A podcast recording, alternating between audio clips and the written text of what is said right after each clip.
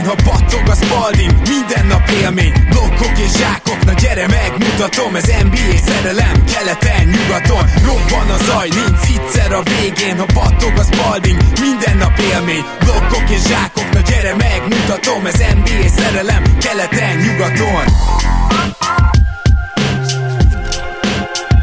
Éj jó! Szép jó napot kívánok mindenkinek, ez itt a Keleten-nyugaton podcast, én Rédai Gábor vagyok, és mint mindig most is itt van velem Zukály Zoltán. Szia Zoli! Szia Gábor, sziasztok, örülök, hogy itt lehetek. És van egy pár dolog, egy pár olyan dolog, amivel szeretnénk veletek beszélni. Nos, ebbe több ilyen nagy bejelentés lesz, de kezdjük is azzal, hogy a mai adásnak van egy különleges támogatója, a Gaminator applikáció, amelyhez az online elérhető legnagyobb játékos közösség tartozik. Ez egy teljesen ingyenes app, annyi a dolgotok, ha ki akarjátok próbálni, hogy töltsétek le és játszatok. Ha szeretitek az ilyen netes kaszinójátékokat, főleg anélkül, hogy vagyonokat játszanátok el, mivel hogy ez egy ingyenes app, akkor ezt töltsétek le a telefonotokra és próbáljátok próbáljátok ki. És ezen kívül, már az elmúlt adásokban is sokszor elhangzott, egyrészt kaptok 5% kedvezményt a throwusback.com-on, hogyha retro NBA jersey érdekel, akkor mindenképpen nézz ott körül, és írd be a promókódot, hogy keleten-nyugaton csupa kisbetűvel. A másik pedig így ugye mi tudunk titeket támogatni, ahogy ti tudtak minket, és azt is nagyon-nagyon köszönjük, folyamatosan növekszik a Patreon közösségünk is, és hát természetesen ennek megfelelően most is lesz majd három győztes ennek a hónapnak az elején, aki egy hosszabb témával beszállhat úgymond úgymond az adásba. Szóval patreon.com per keleten nyugaton, ezt is azt hiszem már jól tudjátok. És a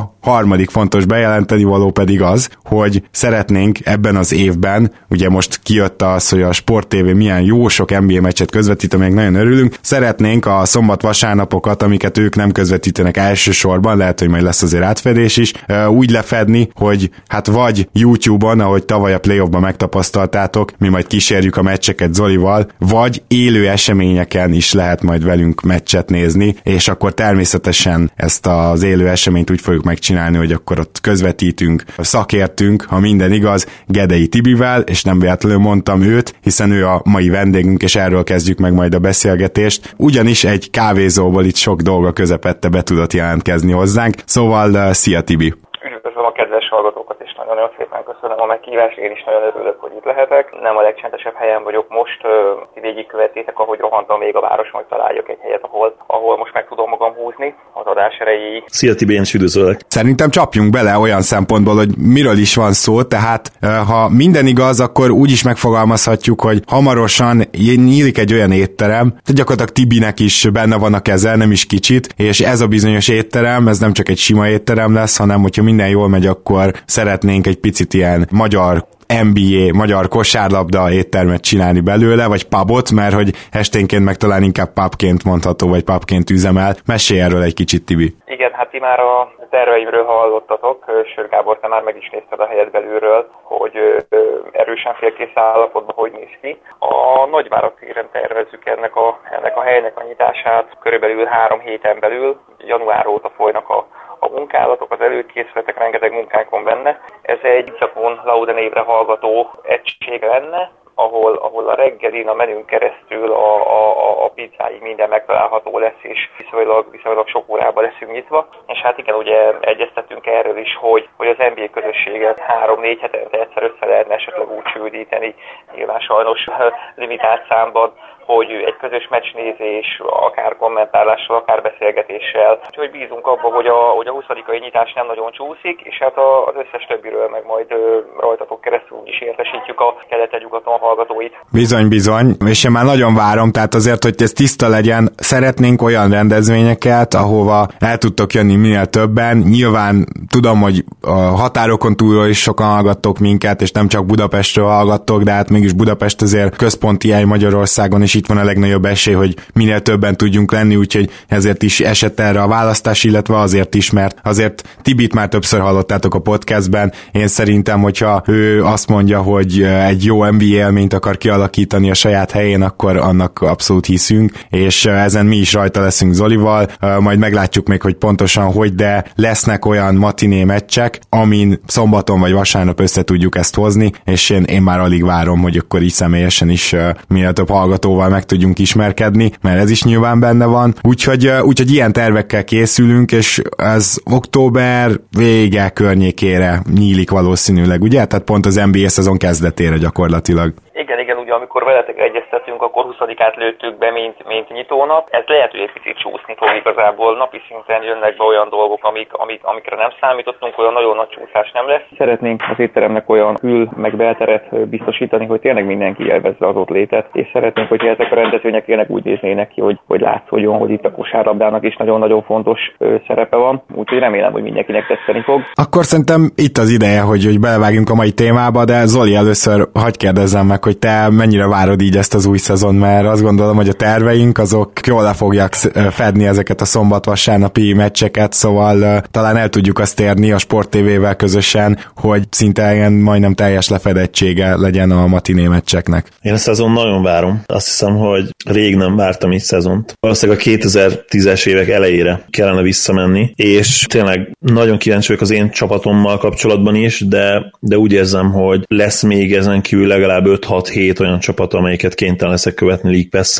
úgyhogy nagyon érdekes lesz ez is, azt is kíváncsi várom, hogy ezt hogyan fogom tudni megoldani majd, mert az is igaz, hogy rég nem vártam így szezon, de rég nem voltam ennyire elfoglalt is úgy általánosságban, úgyhogy valahogy kénytelen leszek megoldani, de még nem tudom, hogy hogy fog sikerülni. És hát azt mi is megígérhetjük, bár nem tudunk előre olyan programmal kiállni szerintem, mint a Sport TV, de mi is megígérhetjük, hogy megpróbálunk majd minden csapatot bevonni az ilyen YouTube-os kommentárjainkba, meg megpróbálunk az élőkbe is minél több csapatot bevonni, ugye? Ezt szerintem erre törekedhetünk. Mindenképp azt gondolom, hogy nincs olyan NBA csapat, amelyik ne lenne fontos valakinek itt Magyarországon. Még, még azok a gárdák is, amelyeknek a, a szurkolótábora hát ilyen pár tucattól milyen száz főig terjedhet, azt gondolom, hogy, hogy nekik is kell, hogy szóljon majd a mi adásunk, a mi műsoraink. És akkor ma pedig két olyan gárda jön, amelynek valószínűleg ennél azért nagyobb a szurkoló tábora, az az OKC és a Houston, őket beszéljük majd át Tibivel. Már csak azért is, mert tényleg nem sok minden történt ennél a két együttesnél, és talán külön-külön egyszerűen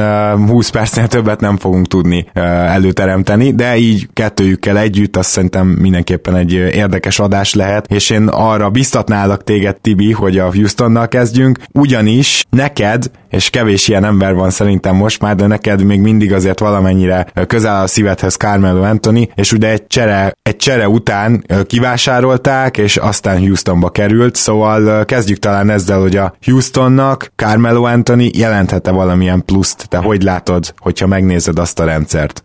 Itt erősen mosolyogtam magamban, amikor konferálta fel, hogy, hogy Anthonyval milyen a, milyen a kapcsolatunk, és az jutott eszembe, hogy egy picit olyan, mint egy ilyen öreg, régi, nagyon sokat fogyasztó autó, amelyiket mindig szervizelni kell, de mégis szeretjük. Ők ilyen autókon nincs. Én csak bízok benne, hogy, hogy ő tud még segíteni a, a Rakicnak spacingbe, kicsidobásokba, cserepadról beállva, a rutinjával, esetleg az, hogy egy sztárkolt megkap klássz szituációkban, bár hogyha klássz szituációkban rá van szükség, az már rég rossz. Úgyhogy nyilván tisztában vagyok azzal, hogy, hogy Antoninak az ideje már lejárt ebbe a ligába. Nem láttuk még, hogy cserepadról beszállva 15-18 percet játszva mire lehet még képes. Szerintem, hogyha cserepadról beszállva ő egy negyedik opció, akkor, akkor igenis még, még tud olyan teljesítményt letenni, ami, amivel nem feltétlenül kell szégyenkezni. Zoli, te mit gondolsz arról, hogy a Houston hogyan építkezett ezen a nyáron? Mert hogy azért az a, alapvetően, hogy Arizát elengedték, az olyan szempontból értető, hogy elképesztően drága lett volna megtartani, akkor már a luxusadónak egészen extrém szintjét sikerült volna elérni. Ugyanakkor sokan, és sok szakértő is mondta, hogy ez a Houston lehet, hogy ezzel gyengült, mert ugye Arizát teljes mértékben nem nagyon valószínű, hogy tudják pótolni. Te megtartottad volna ilyen igencsak magas összegért is? Nyilván ez a tulajdonosoknak a döntése elsősorban, tehát itt azért már luxusadóról beszélünk, és nem is csak simán a csapatépítésről. Az egyértelmű, hogy az ősz és a szezon talán legnagyobb kérdés a rakétáknál az lesz, hogy tudják amelyet pótolni a rizát. Ugye említetted azt, hogy sok szakíró azt gondolja, hogy, hogy nehéz lesz ez. Én nem vagyok ebben annyira biztos. Amit ő nyújtott, az önmagában nagyon értékes, ez nem kérdés. Viszont én azt gondolom, hogy a fit itt lehet, hogy jobb volt, mint a játékos, és a csapattársok miatt Ariza elég sűrűn tűnt, vagy tűnhetett annál jobb játékosnak, mint amilyen valójában. Statisztikailag egyébként ez nem feltétlenül tükröződött, mert az elmúlt pár évben szinte teljesen ugyanazok, ugyanazon statokat hozta évről évre, és örülök neki, hogy említetted azt, hogy, hogy sok szakíró felvetette ezt a kérdést, viszont én olvastam olyan véleményeket is, amely nem feltétlenül értett egyet ezzel a végkövetkeztetéssel, hogy, hogy mennyire lesz őt nehéz pótolni. Többen is egyébként azon a, azon a véleményen voltak, hogy főleg a védekezése Arizának gyengült az elmúlt években. Még mindig nagyon jó spot-up shooter volt, de több csapat például elkezdte úgy védeni, mint ahogy Jones-t egy időben ugye a Heatnél, hogy ki kellett rohanni rá egyértelműen, és, és onnantól kezdve messze nem volt már olyan hatékony. Engem személy szerint sokkal jobban aggaszt egyébként Anthony szerepe, és tudom, hogy, hogy Tibi nagyon kedveli őt, de hát azt is tudjuk, hogy az én véleményem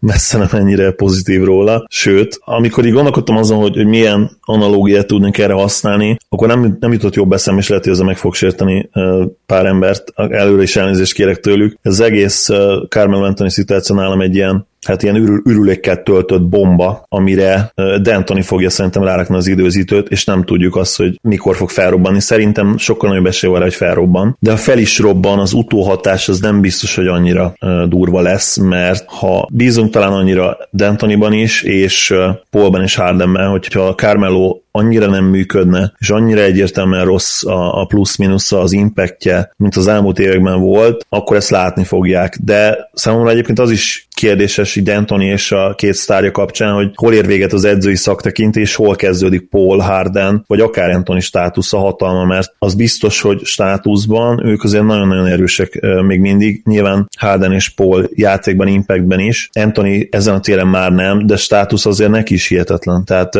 már tavaly is teljesen röhelyes volt az a felvetés tőle, hogy már pedig ő csak és kizárólag a kezdőben hajlandó játszani, és ugye kirögte az újságírót, és nem nagyon születtek olyan cikkek, hogy, hogy Anthony tévhitben él, pedig már akkor is én azt gondolom, hogy, hogy ez így volt. Most már azért egyre több ilyen cikk is született, és, és ő sem teljesen úgy nyilatkozik erről a hatodik ember szerepről, mint tette azt korábban. Most már nem feltétlenül rögtek az újságírókat, hanem megmagyarázta, hogy, hogy ő miért nem látja magát hatodik emberként, és miért, miért akar kezdeni, de szerintem ez egy contender csapatnál, sőt a Warriors utáni legnagyobb contender csapatnál egyszerűen nem fog működni. Aztán meglátjuk. Ha valamiért működni fog, akkor nyilván azért fog működni, mint amire szerintem Tibi is appellál, hogy ott lesz mellette Paul és Harden, és egyszerűen nem lesz akkora nyomás, akkora teher a vállain, mint az elmúlt években. Bár hozzáteszem én meg ehhez, hogy, hogy azért tavaly is ezt kellett volna már gondolnunk, illetve ennek kellett volna valószínűleg történnie, és nagyon nem ez történt Oklahoma-ban. Igen, de egyébként a mostani tudásunk szerint ő nem kezd. Ezt azért gyorsan tegyük hozzá, hogy a legelső olyan nyilatkozat, ami a Houston kezdőjére vonatkozott, az azt mondta, hogy valószínűleg Gordon fog kezdeni hármas poszton, és Tucker négyesen. Úgyhogy egyelőre van egy olyan hír, ami szerint nem kezd, és én ezt is tartom valószínűbbnek, tehát szerintem kapásból hatodik emberként indul, és itt fog nagyon jól eldőlni, amit mondasz, hogy a hozzáállása mennyire tud változtatni, mert egyből abba a szituációba kerül, hogy elveszti a kezdő státuszát, ami teljesen érthető, nem Tuckerrel szemben, bár egyébként Tuckerrel szemben is, mert impactra összehasonlíthatatlanul jobb ma egy PJ Tucker, akármilyen hülyén hangzik. Ugye azért ő egy egészen elit védő, én szerintem az egész NBA-be top 10-es védőről beszélünk. Abszolút így van, de tovább megyek egy, egy Kyle Korver nagyobb impactra. Ugye Anthony híresen kiröhögött egy ilyen hozzászólást, meg talán csinált egy screenshotot is róla, ami azt mondta, hogy ma egy Kyle Korver jobb játékos, mint Anthony, és ez tény, tehát legalábbis az előző szezonban így volt. Aztán lehet, hogy lenne olyan szerep, amiben még ma is Anthony lényegesen jobb lenne, mint Korver, de én nem vagyok abban biztos, hogy, hogy ő hajlandó arra, hogy, hogy ebbe a szerepbe ő bele csusszanjon úgy, ahogy, ahogy egyébként kellene, ő nyilván küzdeni fog ellene, kapálozni, és szerintem pont azért nem is lesz sikeres. Tibi, annyit, annyit hagy kérdezzek így átvezetésként, hogy akkor Antonit, te hogyha sikeres lesz, akkor hogy képzeled el a Houstonnal sikeres Carmelo Antonit? Ebben a rendszerben, ahol sokat kell egyegyezni, és utána jönnek a kiosztások esetleg, nyilvánvalóan lehet spot-up shooter, de lehet ennél több a padon mondjuk, tehát lehet-e a padnak egy vezére például? Szerintem shooterként Antonit még nem láttuk. Csak és kizárólag talán az amerikai válogatottban, ahol tényleg semmi más dolga nem volt, csak ez, és ott azért tudjuk, hogy milyen eredményeket ért el. Teljesen mindegy, hogy lassabb ellenfelek ellen, de, de ez a szerep szerintem nagyon-nagyon feküdt neki. Szerintem az OKC-nek a rendszerét az Houston rendszerével nem is lehet összehasonlítani. És a Chris Paul Harden játék intelligenciáját és, és csapattársakhoz való hozzáadott értéke szintén sokkal-sokkal több, mint a Westbrook, Paul George által hozott érték, és én pont pont ebbe bízok, hogy ha Anthony elfogadja azt, hogy, hogy neki nem kell 35 percezni, csak 18 percezni, hogyha jön a padról, hogyha ne hagyj is úgy jön a padról, hogy ugye vagy Harden vagy Paul ö, ott lesz fenn mellette, és tényleg csak arra koncentrál, hogy, hogy jó spot shooter legyen, és nem középtávolról, hanem távolról, akkor azt mondom, hogy még igenis lehet hasznos. De őt még nem láttuk ebbe a rendszerbe. Őt ugye láttuk ö, éveken keresztül első opcióként, ö, hol szenvedni, hol egész jól teljesíteni, láttuk a demotivált leszálló időszakában New Yorkban, láttuk tavaly, amikor szerintem egy, egy borzasztóan rossz rendszerbe kosárlabdázott, és egyébként tegyük hozzá vele együtt, a védekezését lehet kritizálni, de vele együtt az OKC brutálisan jó védőcsapat volt. Egy Antonival játszva, egy, egy, egy Carmel Anthony négyes posztot, na, egy Carmel Antonival, aki négyes poszton játszik, nagyon jó védekezés hozott az OKC. Úgyhogy azt mondom, hogy nem jó védő, ez nem kérdés, de padok ellen, főleg alapszakaszban spot-up shooterként szerintem meglepetést is okozhat. Pici hómerség van bennem, ez nem kérdés, de ennyi ugyan hagyd legyen 10 év szurkolás, vagy nem tudom, 10 év kármalántori szurkolás után. De simán lehet, de például azon gondolkozom, hogy hogy lehet tényleg úgy megszervezni a védekezést Anthony köré, vagy Anthony körül, hogy nyilvánvalóan a switching defense a Houstonnak a legnagyobb fegyvere, ők csinálják ezt leginkább az NBA-ben, bár én abban reménykedem, hogy a Bucks az most majd még ennél is jobban fogja, de összességében, hogyha Anthony-t nem kell kisebb emberre cserélni, tehát ilyen úgynevezett pre-switchekkel, előváltásokkal, meg el tudják azt intézni, mint Hardennél, hogy ugye Harden inkább a négyes posztra cseréljen, tehát hogy inkább egy nagyobb embert fogjon. Ugye így tudták nagyon sikeresen bújtatni Hardent védekezésben. Hogyha Anthony is megmarad a magas embereken, akkor szerintem ö, nem lesz olyan nagy tragédia. Viszont, hogyha ezt a switching defense nem tudják annyira intelligensen megoldani, és Anthony rendszeresen mondjuk pick and bekerül az egyesre vagy kettesre handlerre, akkor meg a pályán tarthatatlanság sem, sem lesz egy erős jelző. Szóval ezen nagyon sok múlik, hogy mennyire tudnak, tudják ezt a védekezési rendszert úgy megcsinálni, hogy tudják, hogy igen, pályán van valaki, akivel gyakorlatilag bizonyos dolgokat nem lehet megcsinálni. Én, én azt gondolom, hogy ez inkább a play lehet probléma az alapszakaszban, azért nagyon-nagyon sok csapat viszonylag standard módon rotál, ami azt jelenti, hogy Anthony simán fent lehet a picit gyengébb szekvényütnitok ellenpályán tartani, és ott, ott azért ezek a biszmecsek nehezebben alakulnak ki, nyilván kialakulhatnak. A másik pedig az, hogy alapszakaszban azért ritkán készülnek úgy az ellenfélből, ritkán meccsapolnak úgy a, az edzők és a, és a csapatok, mint play-offba. Play-offba persze ebből lehet probléma, de hát láttuk azt, hogy gyakorlatilag pont a Houston vagy, vagy akár a Golden State egy-egy meccset végig ájzózott idézőjelbe, szóval addig-addig kettő-kettőztek, amíg a legjobb támadó, a, leg, a legrosszabb védővel nem került szembe. Modern kosárlabdában ezt meg kell oldani besegítésekkel, meg kell oldani azzal, hogy jó embert adnak fel, jó embert hagynak ott, azt, aki kevésbé hatékony, és egyébként az árizás dologra visszatérve pont egy picit, amennyire előnye volt ő a Houstonnak, néha azt éreztem, hogy annyira hátránya is, pont a kontra egy egyei miatt, mert a kontra egy egy abszolút nem voltak hatékonyak, úgy, amit kiemelt. A másik pedig az, hogy egyébként emlékszem ugye egy Spurs elleni párharcra, ahol konkrétan Arizát adták föl teljesen, és azt hiszem Aldridge fogta Arizát két évvel ezelőtt, és, és ezek a dolgok sokszor működtek. Úgyhogy nagyot buktak Arizával, de nem érzem, nem érzem azt, hogy pótolhatatlan lenne. Különösen, hogy érkezett egy James Ennis. Zoli, te tanúsíthatod, hogy én megjósoltam négy nappal előtte, hogy James Ennis lesz a pótlása, úgyhogy nem, nem akarom a saját nevemben dicsérni magam, de kérlek, hogy tedd meg. Így van, megjósoltad, hogy ő fogja pótolni. Hozzáteszem, hogy azért azt meg kell várnunk, hogy mekkora szerepet kap majd, kap majd a rotációban, mert abban gondolom egyetértesz, hogy csak akkor jelenthetjük ki, hogy ő volt a pótlása, hogyha ő is játszik. Hát igen, hogy játszik, az nem kérdés, mert pont ezt mondták, hogy azért is lenne Anthony a cserepadon, mert mellette lenne Ennis, és egyszerre akarják szerepeltetni, mert hogy Ennis jó védő. Tehát az, hogy játszik, az nem kérdés, hanem az a kérdés, hogy csak tizen pár percet játszik-e, vagy, vagy súlyosabbakat, mert azért Arizának a percei csak az előző szezonban is 34 percet átlagolt. Tehát kérdés az, hogy mondjuk egy 18 perc James Ennis az tekinthető-e pótlásnak, akkor szerintem azt mondhatjuk, hogy nem. Igen, mondjuk ha, ha így határoznánk ezt meg, akkor valószínűleg meg nem, de mindenképpen azért jár a dicséret, hogy az igazolás mindenképp megjósoltad. E, viszont, ha már így visszatérünk a Gordon szerepére, illetve ugye nem, nem direkt említetted, de, de ugye ő lesz elvileg a kezdőben, illetve korábban direkt is említetted. Én azt kell mondjam, nem igazán értem, hogy miért így fogják megvariálni a kezdőtöst, ha ez így fog megtörténni. Ez nem teljesen értem, hogy miért Gordonnal próbálják megoldani a, a kis csatár pozíciót. Azt szerintem egy teljesen elhibázott döntés. Ott tök jól játszott az elmúlt években, de nem létezik, hogy ő hatékony lesz kis csatár pozícióban, és azért ott már, hogyha a Pollal Romák kell váltani egymást, és ráadásul ugye Tuckerrel, aki, hát ha, ha nem is irányító, de maximum egy dobó hátvéd méretű, sokszor találhatná magát olyan szituációban Rakit szerintem, hogy egy jó dobó átdobja valamelyik védőjüket. Nem vagyok abban biztos, hogy, hogy a védekezésük ezzel a line lehet olyan jó, mint, mint az előző szezonban, még akkor is, hogyha egyébként említettem, hogy Ariza védekezése, egyéni védekezése legalábbis én azt gondolom, hogy megkopott, viszont Gordonról meg tudjuk, hogy ő, ő nem egy igazán jó védő, tehát ennél a Gordonnál Ariza még a tavalyi is szerintem biztosan jobb. Ami meg nagyon érdekes, hogy utána még jött egy csere, ha már említetted a védekezést, hát ugye Ryan Anderson pont ezért lógott ki a sorból, hiába volt kiváló triplázó, és őt valahogy el kellett passzolni, de így, hogy az egyetlen fiatalját a Houston elpasszolta mellé, DeAndre Meltont, és gyakorlatilag ugye Chris és Knight érkezett. Knight annyira sérült, hogy még mindig nem áll majd készen a szezon kezdetre sem a legúj, legújabb hírek szerint, ami hát nagyon érdekes dolgokat vet fel, illetve érkezett ugye az a Chris, akit ilyen nagy potenciálbombaként vártunk az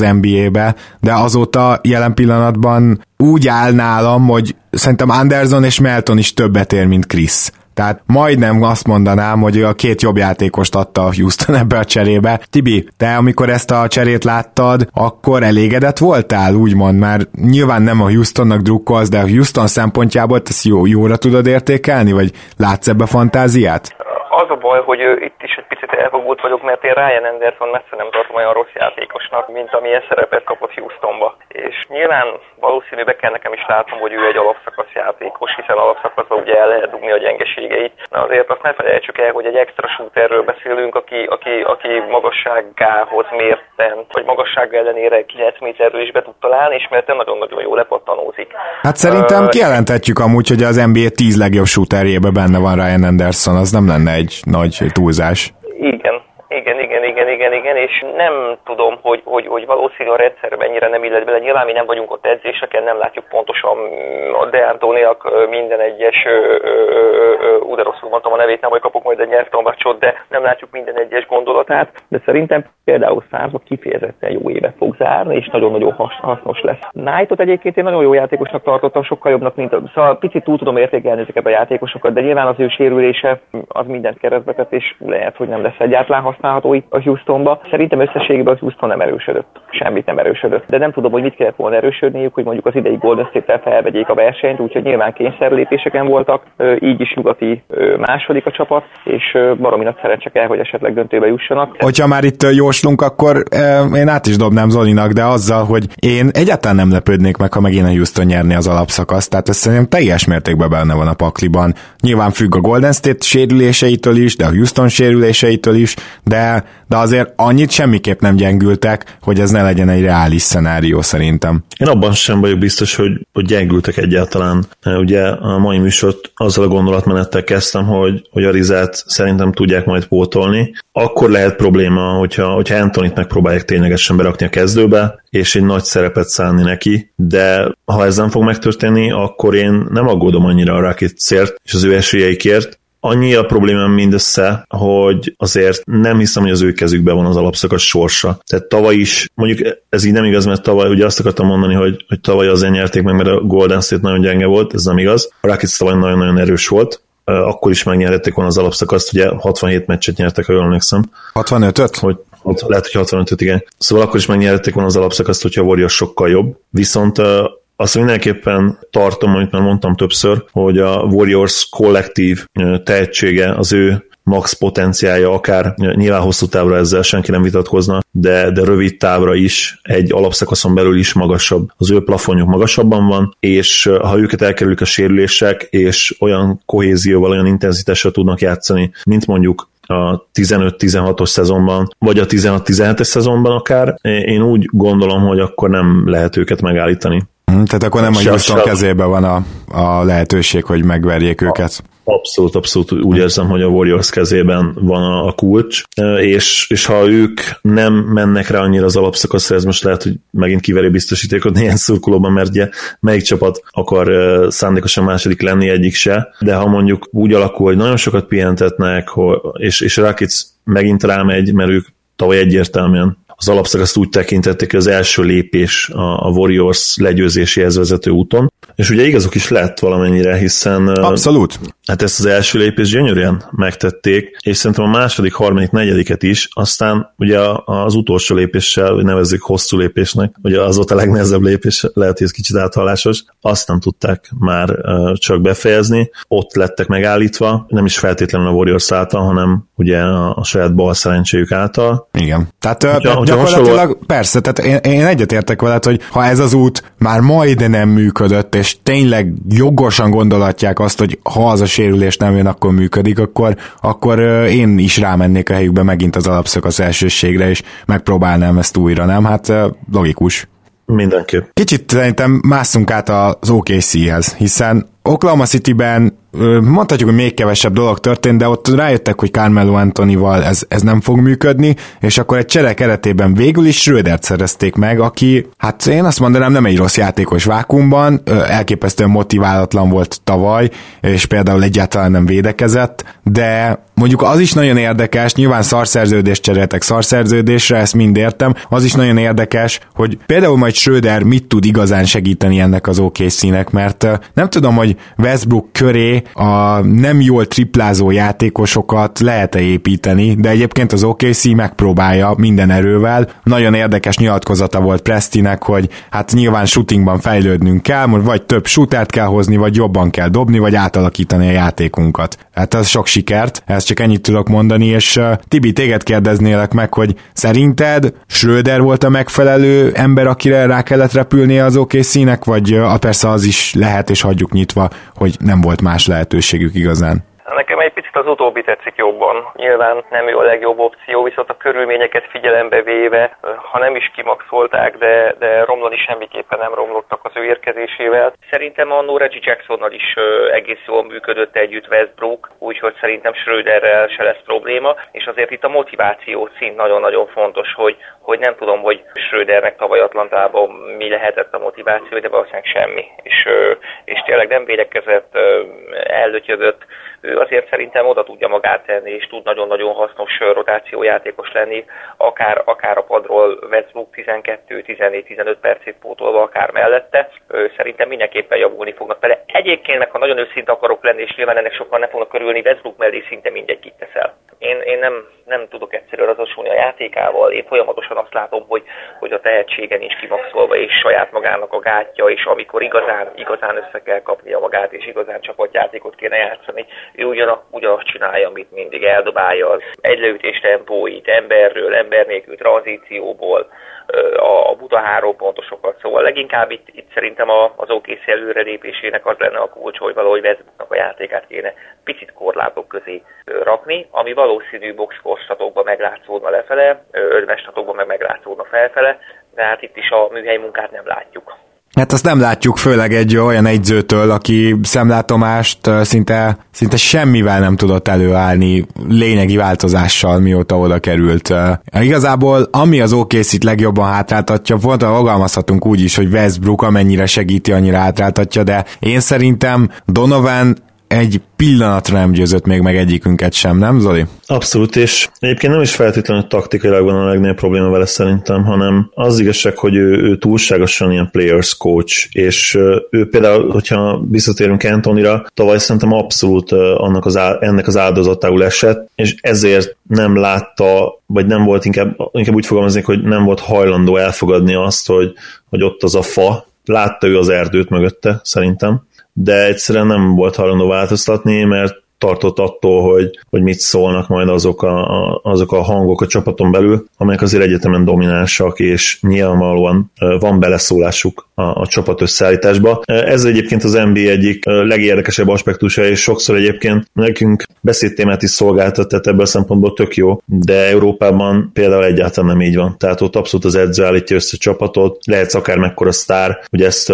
láttuk Luka Doncsicsal és a Real Madriddal is idén, ő, ő nem játszott, nem volt agyon játszatva, nem kapta meg az összes dobást, nyilván ő, ez azért is működhetett, mert ő olyan játékos, amilyen. Európában nincsenek olyan sztárok, akik megszapatnak dolgokat, ott mindig az edző diktál, és az NBA-ben nem így van. Tehát itt egy Russell Westbrook, de nyilván említhetném LeBron James is, aki ennek az ékes, legékesebb példája, ők abszolút valamilyen szinten döntéshozóak is, úgyhogy szerintem ennek volt az áldozata tavaly Donovan, és, és ezért lehet azt szerintem problémás, hogy, hogy egy olyan csapatot tudjon felépíteni Westbrook köré, amelyik hatékonyságban megközelítheti a Durant féle okc és itt nem csak talent probléma van, én azt gondolom, mert nyilván azért ne legyünk naivak, Kevin Durant féle talentumot nem lehet pótolni, viszont a csapatnak tavaly Paul George-al és Westbrookkal azt gondolom, hogy sokkal jobbnak kellett volna lennie, és nagyon sokan egyébként sokkal jobbnak is várták őket, mint amilyennek aztán bizonyultak. Ja, például én is. Hát igen, meg itt azért nyilván függ a, a sztár, meg az egyző személyiségétől is. Tehát korábban mondtad, hogy nem tudod, meddig tart a Houstonnál a határ, hogy hol jön D'Antoni, de azért abban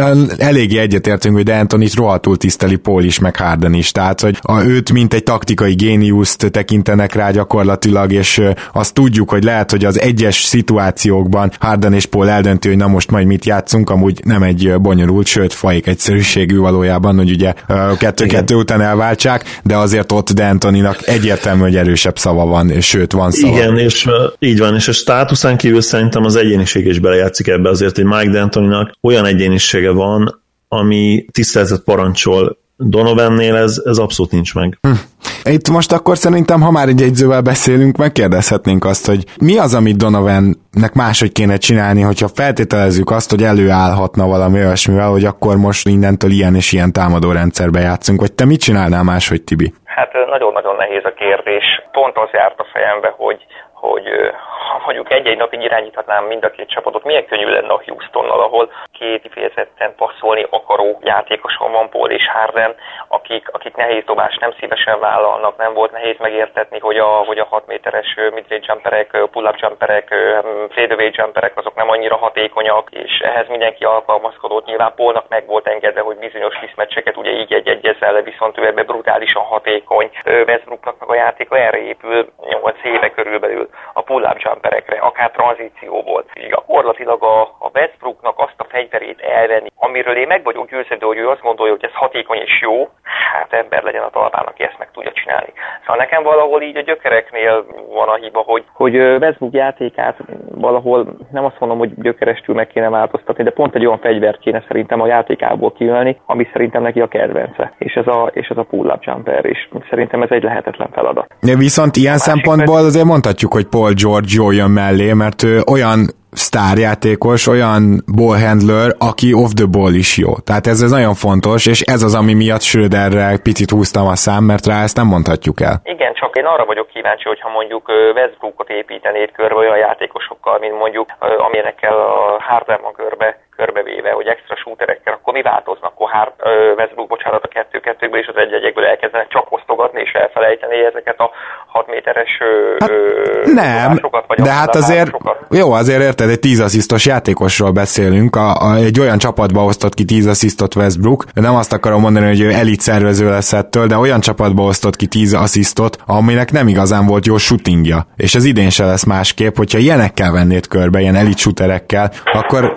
hát ember legyen a talpán, aki azt mondja, hogy nem hozna megint 10 asszisztot, és ezért ezek, ezek nem véletlen statisztikák, még akkor is, hogyha sokszor beszéltünk már Zolival arról, hogy más Nestől 10 assziszt, és más mondjuk Westbrooktól 10 assziszt, és egyébként Hardent is ide vehetjük, inkább a Nash féle vonalba, meg Chris Paul-t is. Tehát igen, értem, hogy mit mondasz, de ettől függetlenül Westbrook 21-szer dob rá átlagban meccsenként, ez nem tudom, hogy le lehet-e csökkenteni, ebben igazad van, de hogyha jobb shooterek lennének körülötte, az biztos jót tenne a csapatnak, nem létezik, hogy nem. Biztos, de nyilván hatalmas usage dolgozik, rengeteg labda van a kezébe, és akaratlanul is sok asszisztot fog így kiosztani, és én nem akarom Westbrookot egészen hiszen egy top, nem tudom, 10 játékos a ligába, ez nem is kérdés, és tényleg egy, tényleg egy egyszemélyes rendszerű maga. Ennek ellenére egyszerűen nem tudok azonosulni azzal a rengeteg nehéztobással, amit én nehéztobásnak hívok, amit ő elvállalt. Persze, hát ez tiszta sor. A pull három pontosokra gondolok, a végjátékokba hozott nagyon rossz döntésekre, a megőrüléseire, amikor egy támadáson belül három-hármas dobel emberről,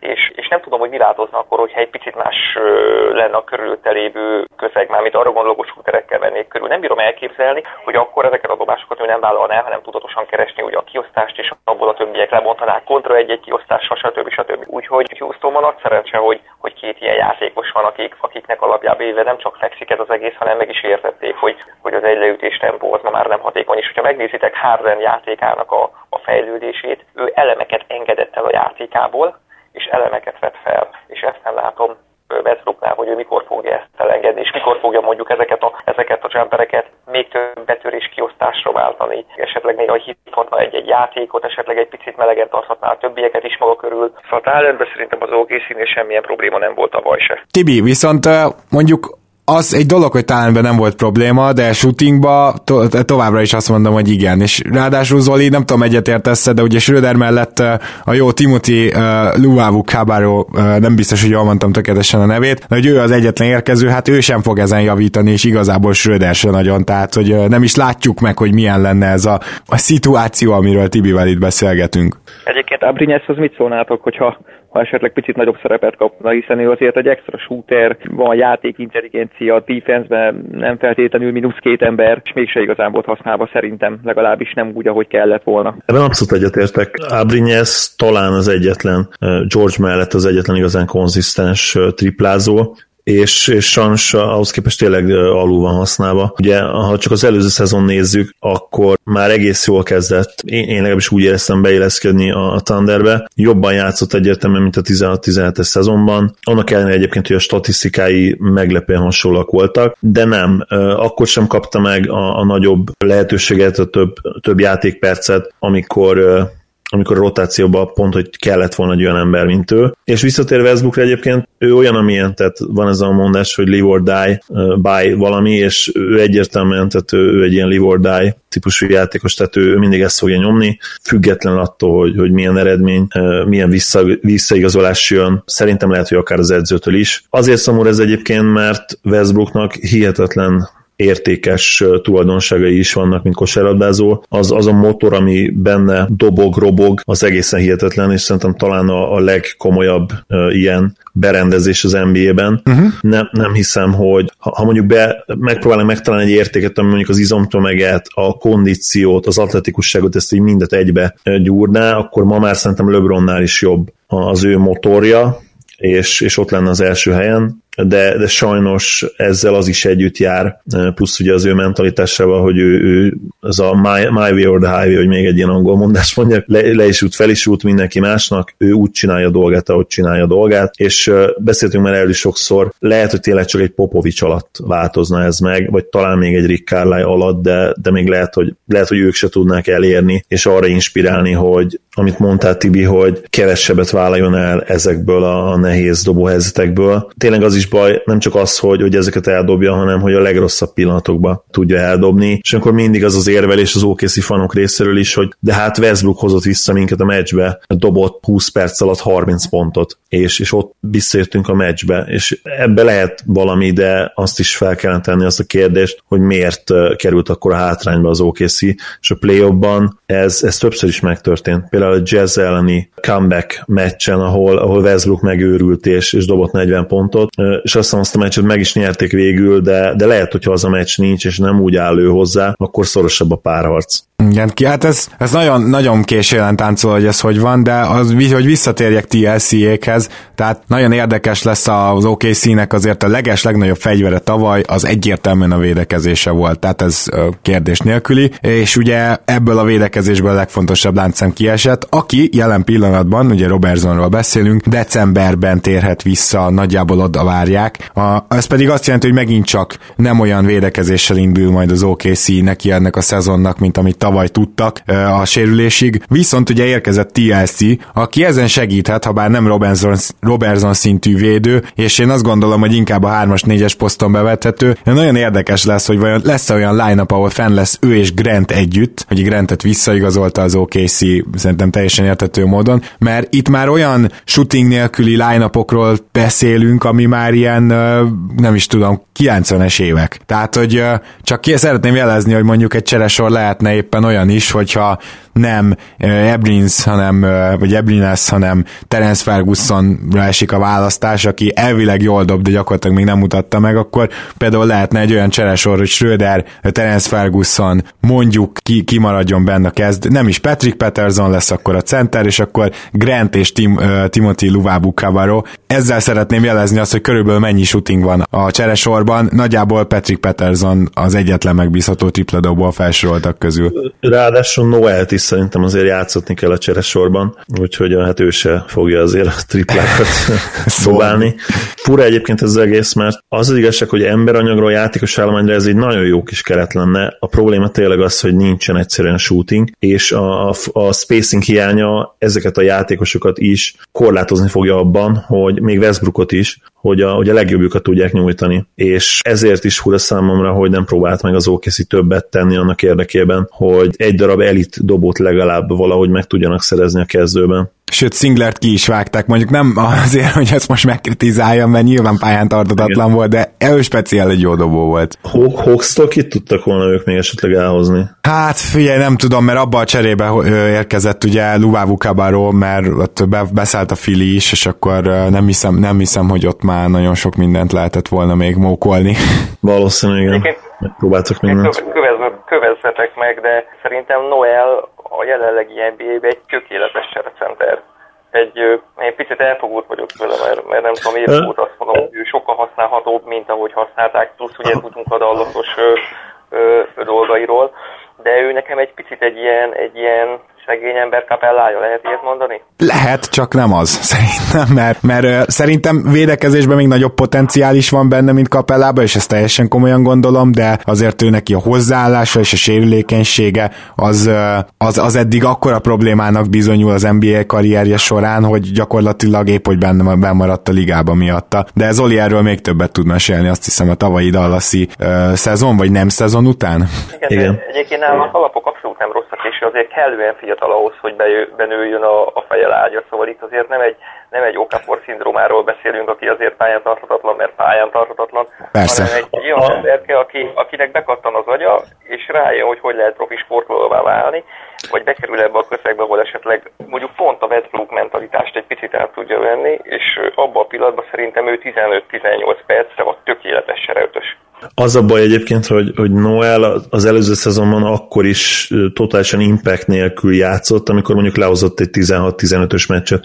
Volt egy ilyen monster meccse tavaly a, a Mavs-ben, és abban se érezted azt az impactet egyszerűen benne, hogy ami arra engedne következtetni, hogy neki lehet komoly szerepe az NBA-ben jelenleg. Én se nem le a jövőt illetően, az teljesen egyértelmű, hiszen nagyon fiatal játékosról beszélünk, azt hiszem 23 éves még mindig, de azt gondolom, hogy neki meg kellene tanulnia triplázni az, hogy legyen esélye. 75%-os büntetődobó volt tavaly, nyilván nagyon kicsi minta, előző, az, az előtti szezonban is azt hiszem 70%, szóval talán nem lenne lehetetlen, ha ő egy ilyen Jonas szinten megtanulna triplázni, akkor sokkal optimistább lennék a, mind az OKC, mind pedig az NBA-ben esetleges jövőjét illetően. Vicces, hogy a, az ESPN-nek az oldalán a Noel small forwardként van fent épp, úgyhogy lehet, hogy ők már tudnak valamit, amit még nem.